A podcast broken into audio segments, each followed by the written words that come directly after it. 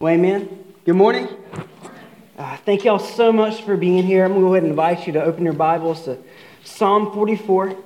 Psalm 44, if you're visiting with us, uh, we have Bibles in the back if you would like to use one, uh, or if you open your device, whatever uh, you do. Uh, it's just important that you have a Bible in front of you this morning. Uh, we don't want you just to, just to assume that what we're saying is right. We want you to see it from the Word of God.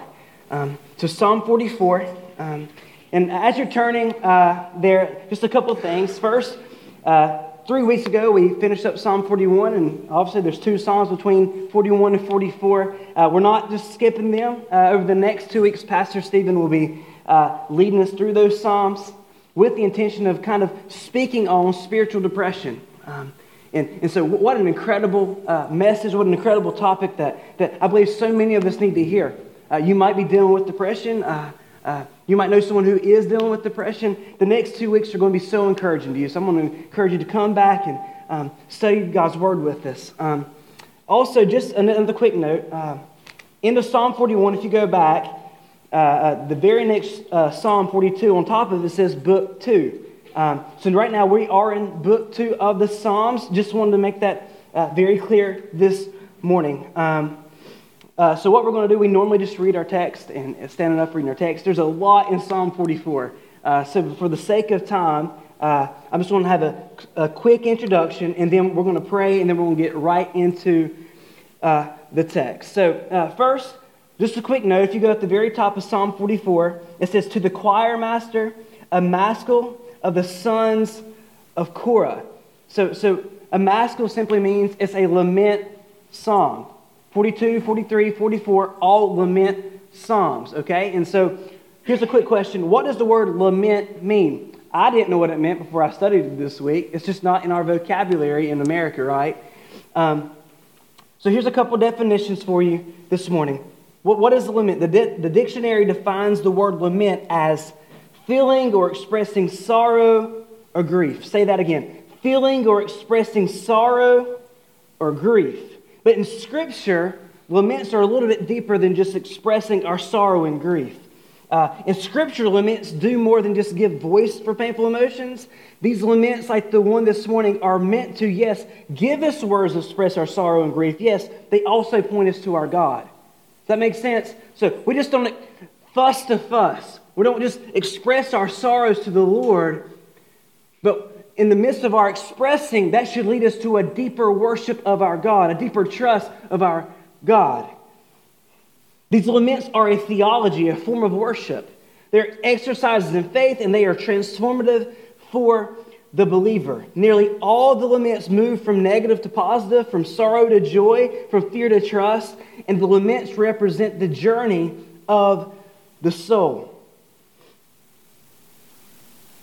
Um, and again, I've already mentioned this. What made this psalm so difficult this week for me to apply to us here in 2019 is that we just don't do that here in America. Uh, we're told very early in life to uh, just hold our emotions, don't express them. If you express them, express them on Facebook with a very long post that nobody really wants to read in the first place, right? That's just what we're told. And what the Word of God wants to teach us this morning is just, just a little bit more about this idea of this worship called lament. How do you lament? How should we react in the midst of our difficulties? And ultimately, who can we trust in the middle of our difficulties? So let's go ahead and pray, then we're going to dive right into the text. Father, we're so grateful for this morning. Lord, we've already thought about what you did for us at the cross, Lord, we, we think about your resurrection. Lord, I know even in my soul today, God, the only hope I have is in the resurrection. The only joy I have is in, Jesus. So, Lord, I pray for souls in the room, Lord, that your word would be clear. Lord, that you would just give comfort for those who are hurting. Lord, that you would encourage us, but more than anything, Lord, that you would point us to you, your heart. God, your steadfast love, for you are all that we can cling to. So, Lord, lead this time, we pray. Teach us more about you, we pray. In Jesus' name. Amen. September 11th, 2001, I was in sixth grade. Uh, was in the middle of a break. and I don't know if middle school still does that. We had a break time, and Uh, so it was out there in Bessemer City Middle where the kids are dropped off and picked up every day. There's a little grass area where it used to be in 2001. And, and so we were out there, we eating snacks, drinking our sodas, and uh, a good friend of mine was walking around telling everybody that he heard that something bad happened to the White House. And we are like, man, you're, you're crazy. Like, what are you talking about? And so, so we got out from break, and our, our teachers brought us back into our home rooms, all split up, all in our rooms. And our teachers sat us down, and they cut the TV on that day. Saw the bombings that took place in New York, saw what happened in Pennsylvania, saw thousands of people dying because of an attack. Um, that day significant. I found out my nose was broke. It was just a very bad day in my, in my little mind. Um, but Question Why do I remember so vividly what happened on September 11th, 2001? Why is it to this day completely shaping still America? Me and Megan were talking as we came in today. That day specifically is still shaping a lot of our hearts and minds as we travel. A lot of us are still afraid to fly, right? Honestly, it's probably led some of us to racism. It's not healthy, right? It's, it's true. We're going to go see one of our favorite worship bands next week, leading worship for us. And there's going to be thousands of Christians in one building. In the back of my mind, absolutely that day still shapes my thoughts, right? I'm afraid. Because on, on September 11th, it wasn't just individuals who were attacked. In the mind of America, our whole country was attacked by someone we didn't know. We didn't understand why this was happening. All we knew was that America was under attack. And the whole country was shook by that moment, right? This morning in Psalm 44, we're not looking at a specific event in someone like David's life. David's not expressing from his heart something that happened to him personally. This morning, the sons of Korah is writing for the entire nation of Israel. An event has took place that has completely wrecked the entire nation. So when we read this text this morning, we're hearing the entire heart cry of the country of Israel saying, Lord, can, can, can, can you help us? Where we are in desperate need of your grace at this moment as your people. Psalm 44, again, we see the entire nation Israel represented in the events that are taking place. And here's a fun fact this psalm is the first we lament in the Psalms. We are grieving towards our God. We are crying out to Him of our concerns. So, a few questions to consider as we read Psalm 44. First, why was it so confusing for Israel to have to go through suffering as God's chosen people? Why is that confusing? Secondly, how does their confusion get answered through Jesus in the New Testament? Thirdly, if God's people go through suffering, does that mean he isn't sovereign and active in the world? And finally, ultimately, how do we respond in the midst of our suffering? So, again, just a few things I, I pray that kind of gets answered out as we go through our text this morning. So let's go ahead, verses 1 through 3. First thing I want you to see is that God's people remember the deliverance of the Lord and trust him. Verse 1 Oh God, we have heard with our ears our fathers have told us what deeds you performed in their days. In the days of old, you with your own hand drove out the nations, but them you planted. You afflicted the peoples, but them you set free. For not by their own sword did they win the land, nor did their own arm save them, but your right hand and your arm and the light of your face. For you delighted in them. So, in the midst of their current suffering, Israel reflects on what God had done for them in the past. Um, it says that they heard from their fathers about the Lord's mighty works. Uh, if you know much about Old Testament, New Testament, the Jewish people were very oral people. They, they speak about their history. They still do that to this day. Um, the parents, the leaders of the home, specifically the father here, tells his children about God's work, his word, his covenant. The next generation heard with their own ears the mighty deeds of the Lord from their fathers. Now, I want to pause here for a moment and just ask this question to you for the parents in the room. Me and Megan hope to be parents one day. Here's a question I have for you today How does your kids learn about the redemptive work of God, His work in our salvation? How? Yes, yes, as a church, we partner with you, we team with you, we try to help you, we try to encourage you. But ultimately, they hear it through you, parents. They hear about Jesus through you. They see Jesus being lived out through you. They come to a comprehension, understanding of who God is because of how you are as a parent. Yes, if your, your kids come here every week, if they're in kids' ministry right now, um, they're being led through the Gospel Project, project, which is literally the entire story of the Bible. They're being led through the entire story of the Bible, and that's awesome. That's great. I'm so thankful for things like that here in the church today. And yes, if your child is sitting here right beside you right now, they are hearing the Bible being preached, but that is not enough, parents. Your child's understanding of the God of the Bible largely is on the shoulders of you. We just want to help you. So, so you are the main source of discipleship in your kid's life.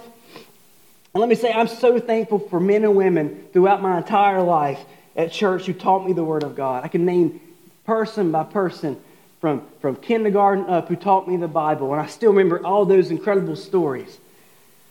I'm so thankful for, for fellow believers and pastors here today who, who, who've led me and encouraged me as a pastor, as a husband, as a, a believer in, in Jesus. But let me say this if my parents throughout my entire life wouldn't have constantly been faithful in their witness of the Lord by reading, telling me about the Bible, the love of God, the new, good news of Christ, and the importance of church, there is no telling what disaster I would be into today. I would have never known what it looks like to serve the Lord faithfully every single week at church if they wouldn't have shown me first. I wouldn't understand what it means to love our neighbors as ourselves if my parents wouldn't have been walking billboards of loving every person around them, no matter their skin color, no matter their income, no matter their age, no matter their walk of life. I wouldn't understand the love, the mercy, support, and compassion of our Heavenly Father if my earthly father and mother wouldn't have shown me the love, mercy, support, and compassion in my everyday life. I wouldn't understand the call of fearing the Lord if my parents would have, have disciplined, disciplined me, and man, they disciplined me all the time. But what, what did that do? That taught me a healthy fear of them, right? And what does that do? That helps me understand a healthy fear of the Lord. Brothers and sisters, I could go on and on about the importance of your impact on your kids. But here's how I'm going to close this simply be faithful parents. Love your kids, care for them, support them, encourage them, discipline them. Above all else, never stop bragging about Jesus. Never stop showing the goodness of Jesus to your kids every single day. In our text this morning, the present generation of Israel had heard from their parents about the Lord's mighty deeds for his people. We see here specifically that the remembrance of God leading Israel to conquer the land he promised to Abraham. Go back there to verse 2 and 3. It says, You with your own hand drove out the nations but them you planted, you afflicted the peoples, but them you set free. For not by their own sword did they win the land, nor did their own arm save them, but your right hand and your arm and the light of your face. For you delighted in them. Uh, uh we see here specifically that the remembrance of God leading Israel to conquer the land of Abraham, we see how the Lord drove out Israel's enemies and how he planted them and where he, what, in, in which he said he was going to do. The emphasis that is, is that we see in the text is that the Lord is the one who led and won the victories for Israel, not Israel. Though they used swords, those they used weapons to, to fight off their enemies, Israel knew that it was the Lord who promised the land to them, and it was He who fulfilled His promise. God was a sovereign one, not them. He providentially worked out His promises, not them.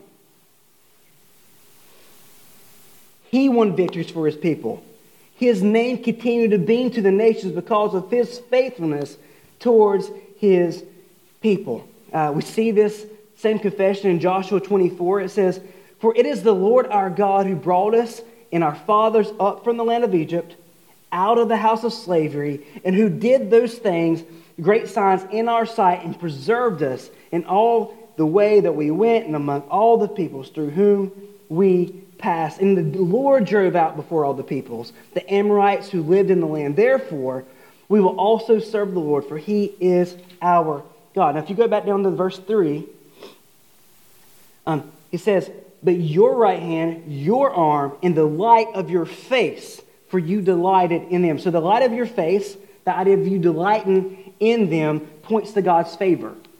God's favor. So Israel's saying here is that we won those battles not because of our work or might, but because of your power, your work, and your favor. You're on our side. You put your face on us. Israel, Israel is reminding themselves of who God really is and who they are as his people. In light of their current struggle, remembering what God has done for them in the past leads them to a deeper trust in the Lord in the present. Drop down to verses 4 through 8. It says, You are my king, O God. Ordain, ordain salvation for Jacob.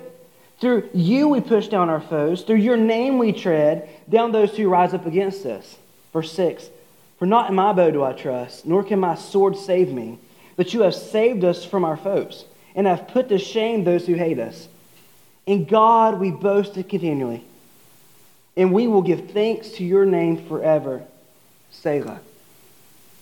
So in verses 4 through 8, we're beginning to see Israel's current struggle. Uh, we shift from we have heard to now you are my king. Israel is facing incredible opposition, and in the midst of their struggle, we hear a current confession of faith in God as refuge, as rock, which is still the same message, the same faith, the same uh, uh, joy that we see in the days of old at the beginning of our psalm. Note the shift there in verse 4 to the personal pronoun. It says, My king forever. Uh, this likely is a leader speaking on behalf of their people. Uh, it's just literally just a, personal heart confessing for the entire nation. In a way, you could say that every heart is saying that.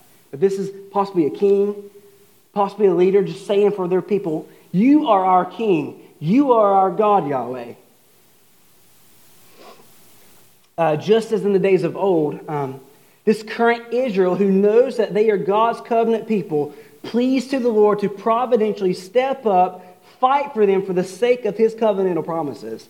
They know that through his power, steadfast love, and faithfulness, they can defeat their enemy. And notice that they're not placing their hope in their restoration in their weapons or their own work, but in the favor and hand of the Lord. They have no chance outside of his sovereign love for them. They're saying, Lord, you are a faithful God. You have never failed us. God, we know we can win battles if you are with us, if you fight for us. We can't do it alone, though. We know our enemies. We, we know our enemies have no chance against your sovereign power or favor because we have seen you fight for us in the past, and we know that you can do it still here at this moment. You see, Israel recognizes God's faithfulness and love through every step of their journey, which leads them to, them to continually praise and boast in his name forever. Next thing I want you to see in verses 9 through 22 is that God's people bring their current confusion and complaint before the Lord. Uh, drop down to, uh, well, before I say this, um, turn to with me to Leviticus 26. Leviticus 26.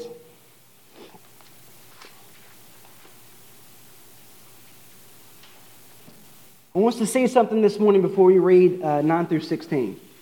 Because it's so critical for us to understand this passage in order for us to understand why it was so confusing for the Israelites to suffer as God's people. Leviticus 26, uh, verses 14 through 17 is what we're going to be reading. text says, God speaking to his people, but if you will not listen to me and will not do all these commandments, if you spurn my statutes, and if your soul abhors my rules, so that you will not do all my commandments, but break my covenant, listen, then I will do this to you. I will visit you with panic, with wasting disease and favor that consume the eyes and make the heart ache, and you shall sow your seed in vain, for your enemy shall eat it. I will set my face against you, and you shall be struck down before your enemies. Those who hate you shall rule over you, and you shall flee when none pursues you. Now, I want to keep that in your mind. Flip back with me to Psalm 44. I want you to keep that in your mind. What is God saying to Israel? if you disobey me, if you don't follow my commands, this is going to happen to you. I'm going to punish you. Right? I'm going to destroy you. I'm going to remove you from the land. I'm going to let your, let your enemies overflow uh, flow you, overwhelm you. So, so listen 9 through 16 now. Verse 8 says that they boast in God continually, right? But listen to verse 9. It says, But you have rejected us and disgraced us, and have not go, gone out with our armies. You have made us turn back from the foe, and those who hate us have gotten spoil. You have made us like sheep for slaughter, and you have scattered us among the nations. You have sold your people for a trifle, demanding no high price for them. You have made us the taunt of our neighbors, the derision and scorn of those around us. You have made us a byword among the nations, a laughingstock among the peoples. All day long, my disgrace is before me. And shame has covered my face at the sound of the taunter and reviler, at the sight of the enemy and the avenger. So, what's happening here? Just like in the past, Israel's going out to battle. In the past, God's led them through victory. What's happened here? God's people are being destroyed. They're being beaten by their enemies. They're being oppressed. They're being looted. They're being mocked by their enemies. They're being exiled to different countries and they're being killed. In human eyes, it seems like they're not being treated as God's covenant people. It seems like they're being treated as God's enemy. Notice in 9 through 14, who is Israel blaming for their suffering? Go back there. It says, But you have rejected us. Verse 10, You have made us turn back.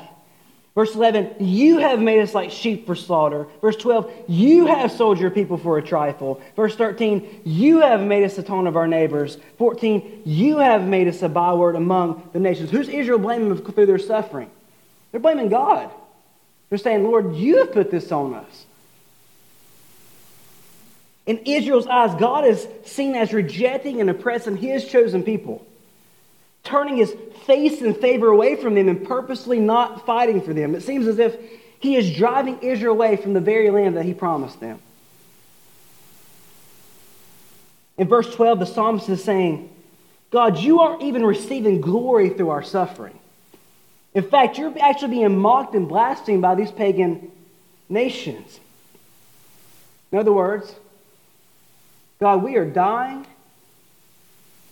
we are being looted. We are being mocked. We're being destroyed. And yet, Lord, you're not receiving any glory for that. No one is bragging about Yahweh. In fact, everyone is blaspheming you around us. They're saying, look, the God of Israel is defeated because we've destroyed his people. All this doesn't make sense to them. You fought for us in the past. You held us up for your people, as your people, to, um, you held us up for your name's sake then, and why is it not happening now? Why are you allowing us, your people, to suffer so badly? Why are you allowing your name to be thrown around like garbage amongst the nations?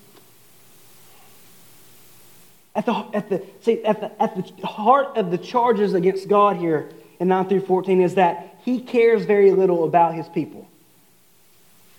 Their very faith in the God of heaven, their divine warrior, whose past glory acts of deliverance saved Israel then, in which they believed was actually now being tested in their current crisis. If this is happening, is it actually true? If what we believe is true, why is this happening now? And notice in verses 15 and 16, in the midst of this wearing and tearing and being destroyed, listen to their heart. Verses 15, all day long my disgrace is before me is shame has covered my face. At the sound of the taunter and reviler, at the sight of the enemy and the avenger. So, so this disgrace of the nation affected each citizen so that he or she could speak of my disgrace. God's people have been completely torn from the inside out. They have lost all confidence. They've lost all hope. They're being taunted. They're being mocked. They're being slain by their enemies all day. And, yet, and, and in the midst of that, they're walking around like they're a dog with their his tail between his legs. They're embarrassed. They're disgraced. As a nation, they are completely broken. And ultimately, their defeat is a representation of their God to the outside world. They worship the God of heaven, the only true God. And through their destruction, all the nations are absolutely mocking Yahweh. And they're embarrassed. They're, they're ashamed. Go to verses 17 to 22, because this is critical. In light of all this suffering, all the stuff that they're going through, listen to 17 through 22. All this has come upon us. Listen, though we have not forgotten you, and we have not been false to your covenant, our heart has not turned back, nor have our steps departed from your way. Yet you have broken us in the place of jackals and covered us with the shadow of death. If we had forgotten the name of God, or spread out our hands to a foreign God, would not God discover this? For he knows the secrets of the heart. Verse 22 Yet for your sake we are killed all the day long. We are regarded as sheep to be slaughtered. Now, this is why we need to start at Leviticus. Remember Leviticus? What did God say? If you disobey my commandments, if you don't follow me, this is going to happen to you. I'm going to turn my face against you right? You're going to be punished. And notice the text. Israel's not done that. Israel has not turned away from the God of heaven. In fact, they've been continually boasting in Yahweh, yet it's still happening. They're suffering. They're suffering in the midst of their obedience.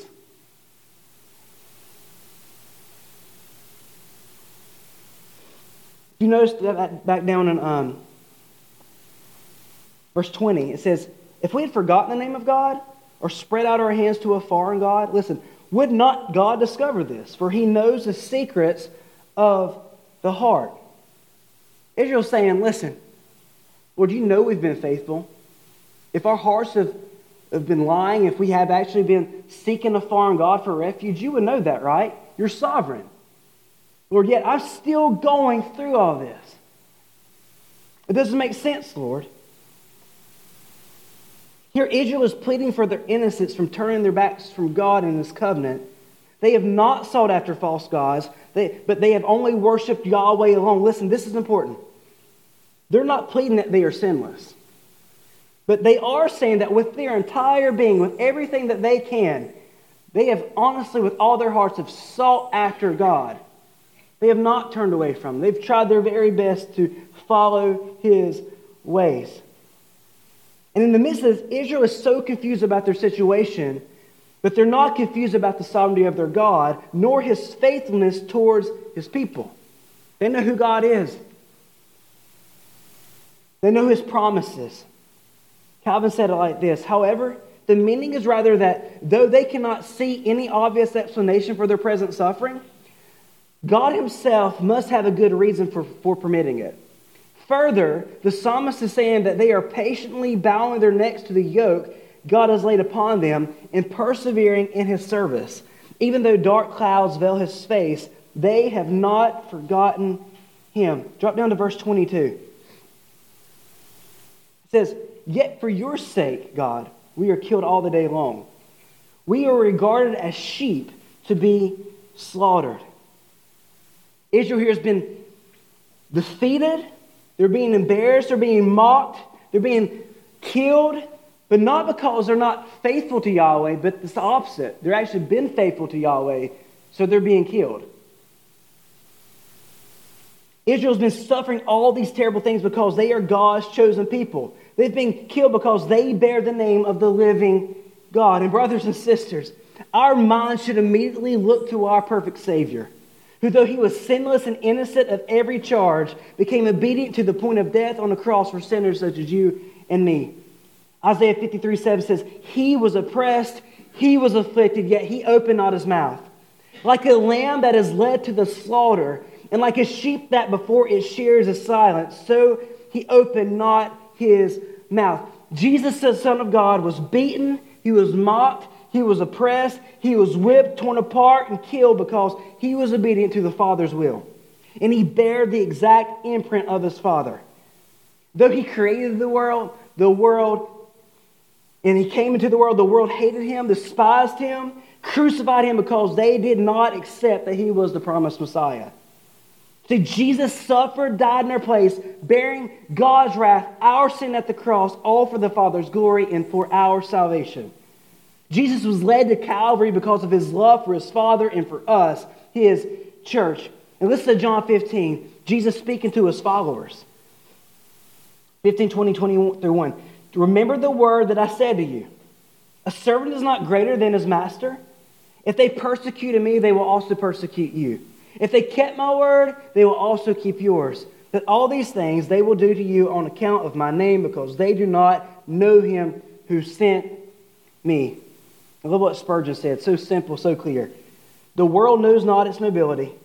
It has no eye for true excellence.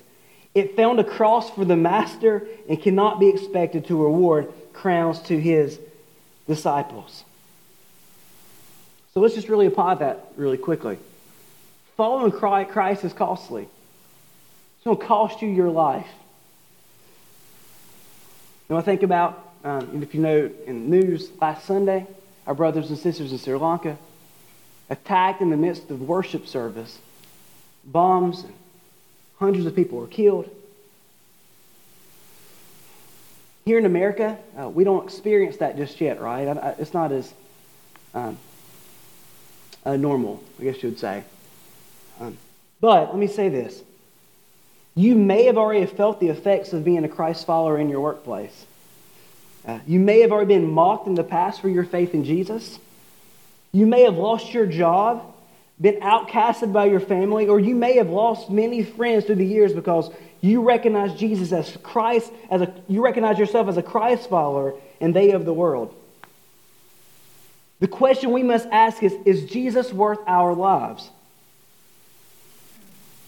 And secondly, when persecution and suffering comes for his name's sake, what do we do? Who do we look to? And how should we respond? Suffering's tough because we don't really fully understand it. We don't understand why God allows things to happen. This morning, I asked you a couple weeks ago to pray for a, a good friend of mine, Stuart, who was battling with cancer. And me and Megan went to his funeral yesterday. 25 years old, passionate lover of Jesus, who loved his worship, who boasted in Christ, who helped other people grow in Christ all the time. And in my mind, do I understand that God would allow someone who is, you think about the perfect person to give the baton to and, and continue to spread the name. He would be like the perfect candidate, but yet in the midst of God sovereignly in his perfect plan, for some reason, Stuart passes away. And we don't understand why suffering comes. We don't understand why these things happen. But we can understand that God is sovereign. He knows what's best. We might see injustices in the world. Today, there's more slavery in the world than ever in, in human history. We don't understand those things. We don't understand why bad things happen. We don't understand why God's people seem like they're being punished, yet all the the wicked people are flourishing. Solomon says when he, when he saw that in Ecclesiastes, he says, This is something that is absolutely vain in this world. The good person is dying, the righteous person is dying, yet the wicked is flourishing. It don't make sense to us. But here's, here's what this text is want to teach us this morning. In the midst of our suffering, in the midst of our confusion, honestly, in the midst of our complaints, we can express them to our God. And listen, we can rest our faith and trust in God's promises for his people. And this is really cool. Romans 8 31 through 36. Can you turn there with me? And you can go ahead and keep your place in Romans 8 as well because we'll go there at the very end um, to wrap it up. Romans 8 31 through 36.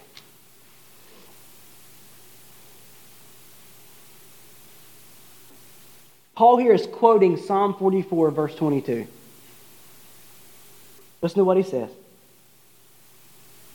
What then shall we say to these things?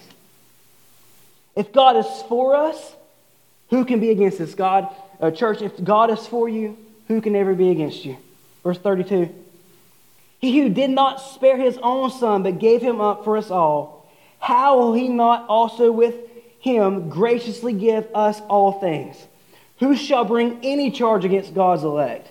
If it is God who justifies, Who is to condemn? Christ Jesus is the one who died, more than that, who was raised, and who is at the right hand of God, who indeed is interceding for us. Verse 35. Who, who shall separate us from the love of Christ? Shall tribulation or distress or persecution or famine or nakedness or danger or sword? As it is written, For your sake we are being killed all the day long. We are regarded as sheep to be slaughtered.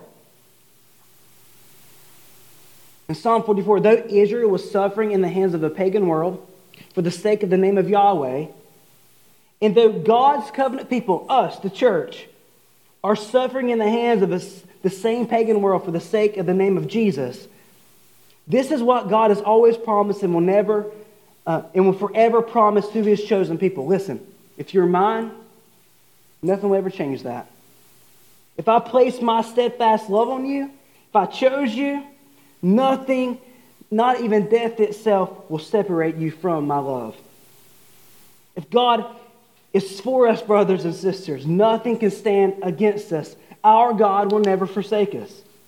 He sent his son to die on the cross and raised from the dead so that you and I could be adopted as his children. And listen, nothing, not suffering, not tribulation, or death will ever take us out of his hand. Uh, yesterday we were at Stuart's funeral, his, and in his will, he, he wrote that his wife would come and speak. And there's a lot of people at the funeral, and asked his wife to speak out publicly. And she was saying how she hates speaking out publicly. And it was kind of funny in that moment that um, she's, uh, uh we were just struck by what she said. Halfway through, she was thanking everybody for being there. And then this, this is what she said. She says, I want to make this very clear that cancer did not take away my husband. Cancer didn't kill my husband. For some reason, God of heaven, in his sovereign plan, in his providential way, he called my husband home. That's a comfort. It's a strength. We have a hope in the resurrection, brothers and sisters. What, what Autumn was saying yesterday and what this text is saying today, if God has chosen you, He's placed His love on you, He's never going to remove it suffering, tribulation, problems in your life. Suffering might come, but the love of God will never be removed from you. Praise God for that. Now, go back with me to Psalm 44, and we're, we're getting close to closing. Psalm 44.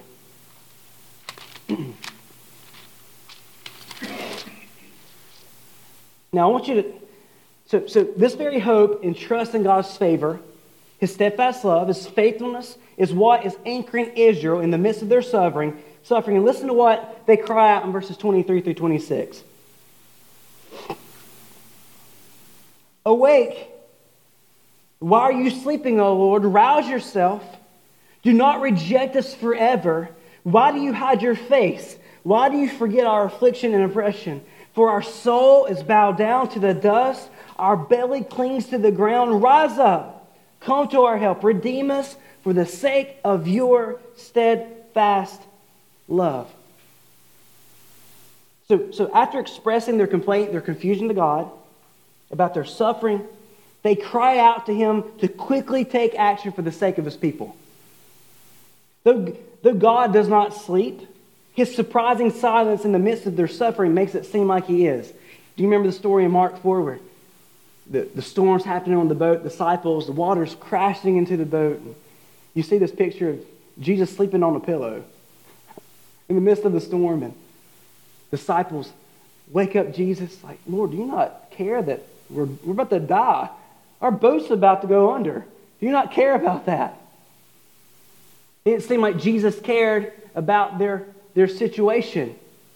Just, it seemed like he was, he was sleeping there, but we know Jesus arose. He he calmed the storm, and, and they were good to go. Israel here pleads for the Lord to quickly take action, to stir his heart, to quickly fight for his people. Notice again in verse 25 and 26. For our soul is bowed down to the dust, our belly clings to the ground. Verse 26 Rise up, come to our help, redeem us for the sake of your steadfast love. In dependency of God's favor, they prostrate themselves to the ground they don't have the power to rise up, but in prayer, they plead to their covenantal God to rise up on behalf of them. if you notice in the conclusion of their prayer, God's people submit themselves to his steadfast love.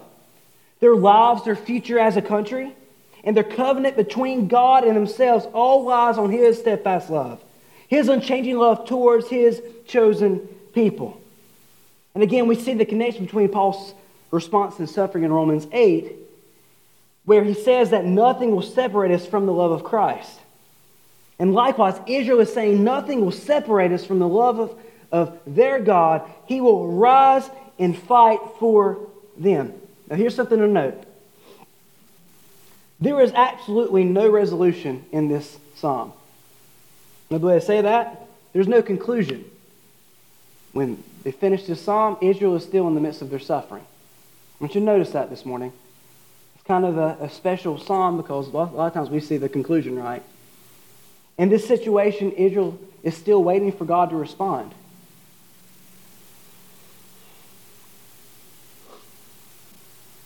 They're still waiting for God's powerful hand to intervene in their situation. But here's what we need to see in Psalm 44. this psalm is an example, an expression of worship towards our God in the midst of our difficulties. That at the point of not being able to go any further, at the lowest moments of despair, we are encouraged to cry out to our God to express our confusion and complaints to Him and call out to the God of heaven to redeem us as we walk in the suffering of this life and as we trust and hope of in His unfailing love towards us. So, so how should we apply this passage today? Got two questions for us. Let me say this: it's very, it'd be very easy to apply this just to America. I want to make this very clear. This text is for God's covenant people. It's for Israel, now it's for the church. I'm going to try to apply that for the church this morning. First question I want to ask is Are we bringing our current confusion and complaints before the Lord? Are we bringing our current confusion and complaints before the Lord? Uh, like I mentioned earlier, there's um, it's, not, it's, it's, just not common in America to do that. Um, I love worship, and, and, and anytime I pray, I always try to think Isaiah 6, a picture of God and all his reverence and all his glory. And in the midst of just that fear, I think sometimes I almost I fear in an unhealthy way. Like I, I don't trust that he is my heavenly father who knows what's best for me. Sometimes I'm, I'm afraid to express how I actually feel. I'm, I'm, I'm afraid to express my concern and my worry and my problems. This morning, are we bringing the struggles and difficulties that we see and may experience before the Lord? Are we seeking his face in the midst of our confusion? So this morning, you may be hurting because of the suffering of another believer or because of something that's actually happened to you in this world right now. And it just really doesn't make sense. Here's my plea, brothers and sisters Bring your confusion, bring your complaints before the Lord. Here's the key, though confusion shouldn't stop there, but it should always move towards a prayer of faith. It shouldn't stop there, it should always move to a prayer of faith. Always keep Israel's example in our minds. They said, Lord, we know you. We know we're your, pe- we're, we're your people and that you have never, nor will you ever forsake us. But Father, right now, what I'm seeing doesn't just make sense. I'm suffering they're suffering. There's injustices in the world. Yet, Lord, I trust you alone. You are God. I am not. And in however way you see fit to work this out, your promises will stand and you will never forsake me. You will never forsake your people. Second question. And go ahead and turn with me to Romans 8. And this is where we're going to close. Are we crying out to the Lord to rise up and redeem his own? First question was Are we coming before the Lord with our confusion, our complaints? Second part we see in Psalm 44 Are we crying out to God to rise up, redeem his chosen people? Read Romans 8 18 through 26 with me. For I consider that the sufferings of this present time are not worth comparing with the glory that is to be revealed to us, for the creation awaits with eager longing for the revealing of the sons of God. For the creation was subjected to futility, not willingly, but because of him who subjected it in hope, that the creation itself will be set free from its bondage to corruption and obtain the freedom of the glory of the children of God.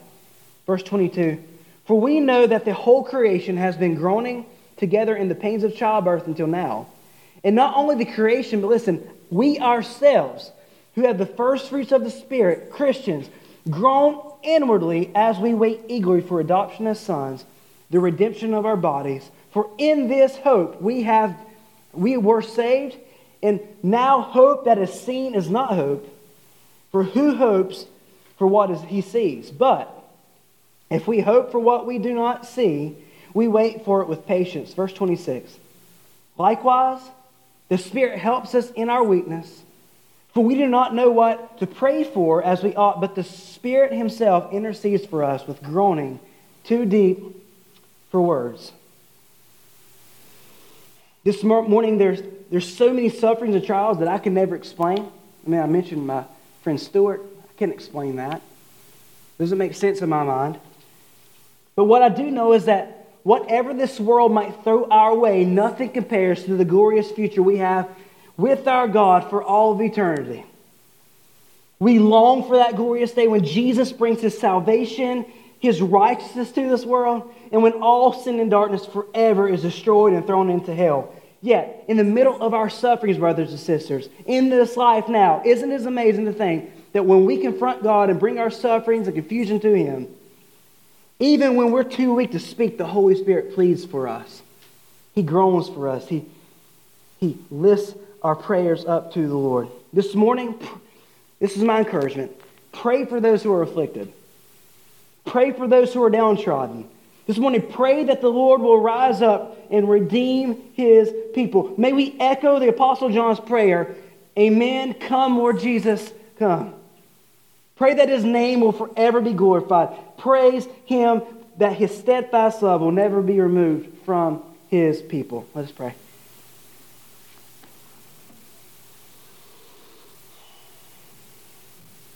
Lord, if we were honest right now, We don't fully understand why certain things happen. Or we don't understand why.